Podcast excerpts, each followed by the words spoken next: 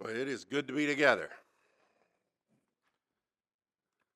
It's always good together for worship. There are times when I just need to be with my people. It's good to be together.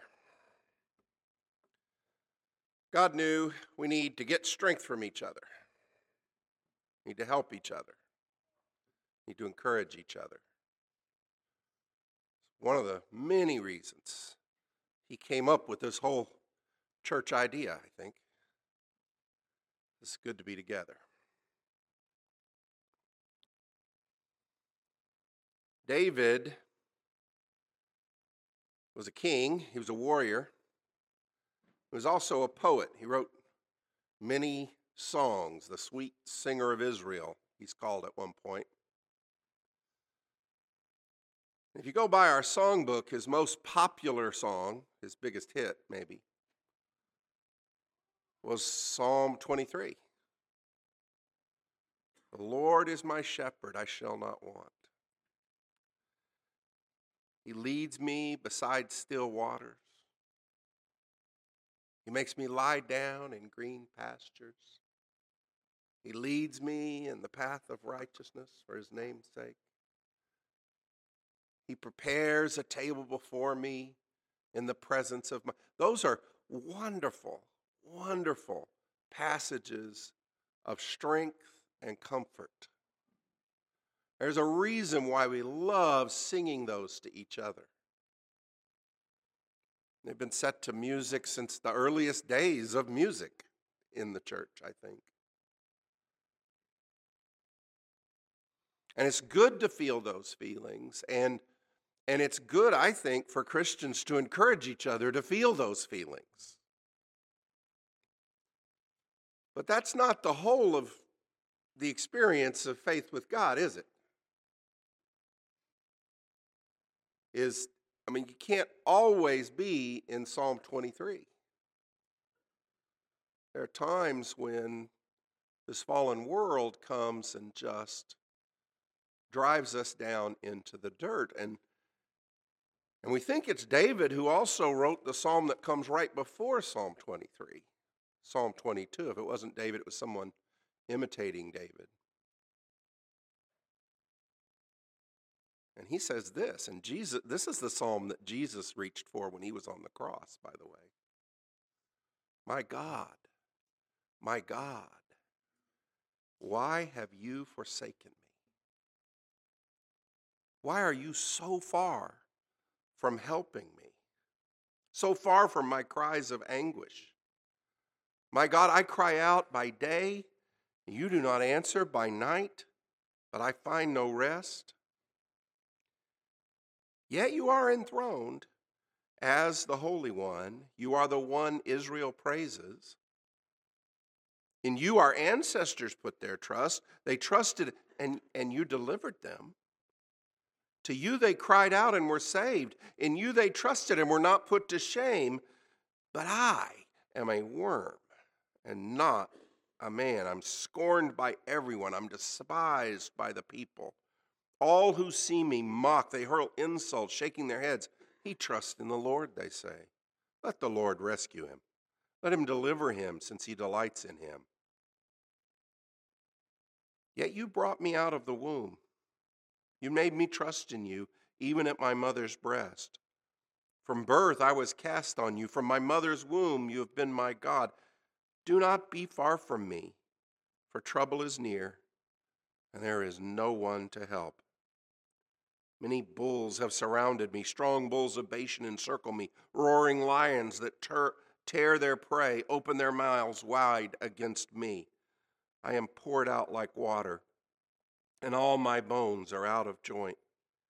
My heart is turned to wax that's melted within me. My mouth is dried up like a potsherd, and my tongue sticks to the roof of my mouth. You lay me in the dust of death. Dogs surround me, a pack of villains encircles me. They pierce my hands and my feet.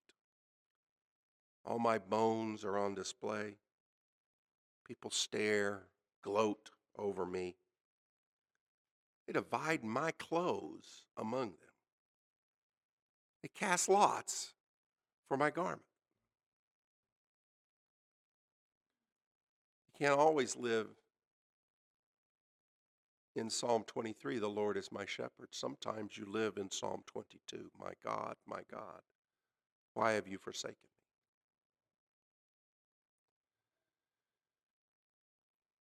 And it is good to be together to encourage one another. But it is particularly important for us to be able to encourage one another when many of us have been pushed into Psalm 22. In his wisdom, I think that's one of the reasons God gave us the church. It's good to be together.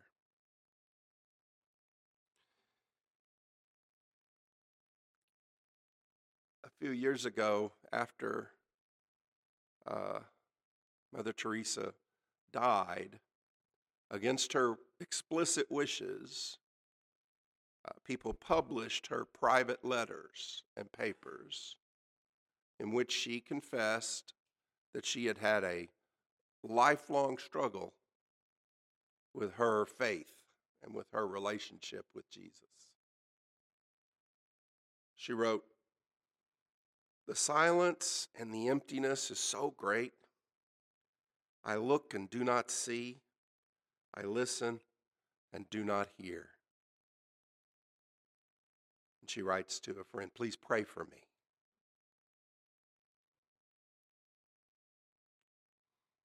There was a cynical commenter from kind of the hard atheist camp who said, You see, she didn't have any real faith. That's actually the opposite of what these letters reveal. A person who writes what she wrote, or a person who writes, My God, my God, why have you forsaken me? is not saying they have no faith. As a person who has deep and strong and lifelong faith, who is struggling with God and what God is doing. And if, and if I have a message that I want to give you today, I want, I want you to hear this. Those with the strongest faith are often struggle with God the most.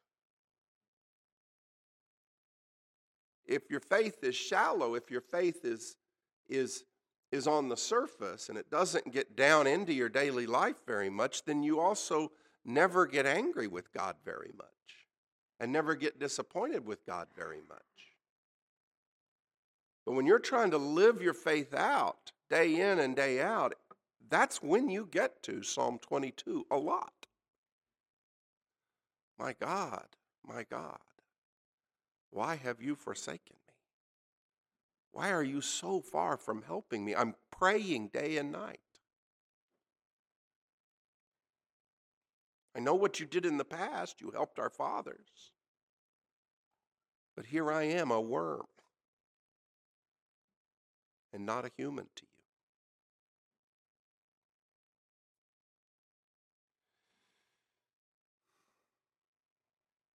We are children to our Father. He loves us. But we do not have the capacity to understand everything that He is doing. I can remember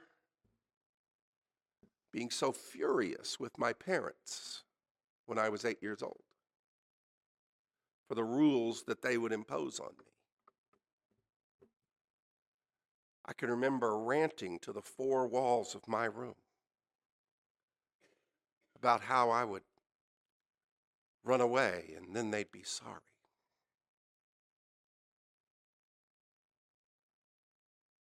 Because I was sure they were wrong.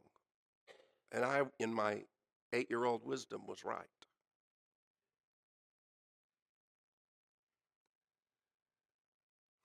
It's always going to be like that for us human beings when we're dealing with God. We're always going to run up against what God is doing and, and not be able to comprehend it. It's going to happen again and again and again. And I think frustration with God, struggle with God, even anger with God is, is part of how faith operates. A real faith operates. And the scriptures testify to that. Psalm 22 is not an isolated psalm. You read through the Psalms, you'll run into about 30% of the Psalms have this tone. Some of them are even harsher than this one in struggling with God. It's part of the life of faith sometimes to have these deep, deep struggles. Now, Psalms 22 doesn't doesn't stay there. It's, it's interesting the way it flows up and down. But as the psalm moves on, the psalmist kind of comes to some resolutions. And I want to turn your attention to those. Look down at verse 19 if you've got your Bibles. But you, Lord, do not be far from me. You are my strength. Come quickly then to help me. Deliver me from the sword, my precious life from the power of the dogs. Rescue me from the mouth of the lion. Save me from the horns of the wild oxen. I will declare your name to my people. In the assembly, I will praise you. You who fear the Lord, praise him. All you descendants of Jacob, honor him. Revere him, all you descendants of Israel. For he has not despised or scorned the suffering of the afflicted one. He has not hidden his face from him, but has listened to his cry for help. The writer of the psalm, by the time he gets to these verses, has, at least in his mind, possibly in reality, moved past his grief and his suffering into a place where he can turn to his people, his church, his congregation, and say, He has helped me. God has saved me.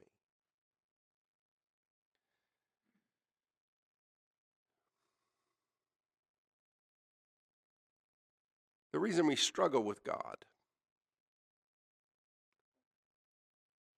the reason we are disappointed with God, is because we don't understand Him with our small minds and His grand plans. But one thing He has given us to understand is this he will not turn his back on us. Even when I say to him, My God, my God, why have you forsaken me? Why won't you answer my prayers when I pray day and night? When my enemy is like great lions ready to tear me to shreds. Even when I'm that way with God, God is not that way with me. He will not turn his back. He will still be faithful. God will not turn his back on us even when we struggle with him. And at the end of the psalm, the writer turns his eyes because of his own experience that God is faithful and has finally come to rescue him. He turns his eyes to what he hopes for the future. From you, verse 25, from you comes the theme of my praise in the great assembly. The big church, he says, the great assembly of Israel, of God's people. Before those who fear you, I will fulfill my vows. The poor will eat and be satisfied. Those who seek the Lord will praise him. May your hearts live forever. All the ends of the earth will remember and turn to the Lord. All the families of the nation will bow down before him. For dominion belongs to the Lord, and he rules over the nations. All the rich of the earth will feast and worship. All who go down to the dust will kneel before him. Those who cannot keep themselves alive.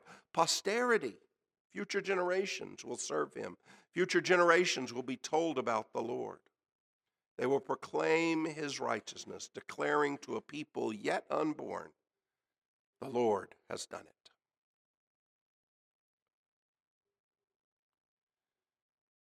God has promised, and he will not fail to bring us to victory. The writer says, I cried out to the Lord in struggle, and God has saved me. And now I turn to the people of God and proclaim this God will reign. The kingdom of God is unstoppable. Doesn't matter if you're rich, doesn't matter if you're powerful. You don't have enough money, you don't have enough armies to stop that from happening. God will reign. And God will bring us to share in that victory when He does. This life right now, the victory's not here yet. This life right now, we are still in the heat of the battle. This, right, this life right now, the casualties keep coming. The wounds continue. But God will bring us to victory. My God, my God, bring us victory. Let's pray. Dear God, we thank you for being a God who will be faithful to us. Even when we struggle and twist and turn under the pains of life, you are faithful to us.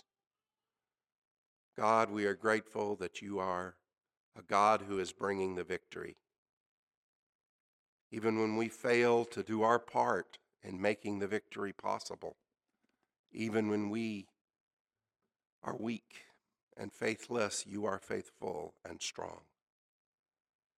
And God, we are grateful that you have seen fit to include us in your grand plans and that you come beside us in your spirit day by day to walk with us through the valley of the shadow of death. These things we pray. In the name of Jesus Christ. Amen. If you need prayers or help from the congregation, or if you today would like to receive baptism, we invite you to come as we stand and are led in song.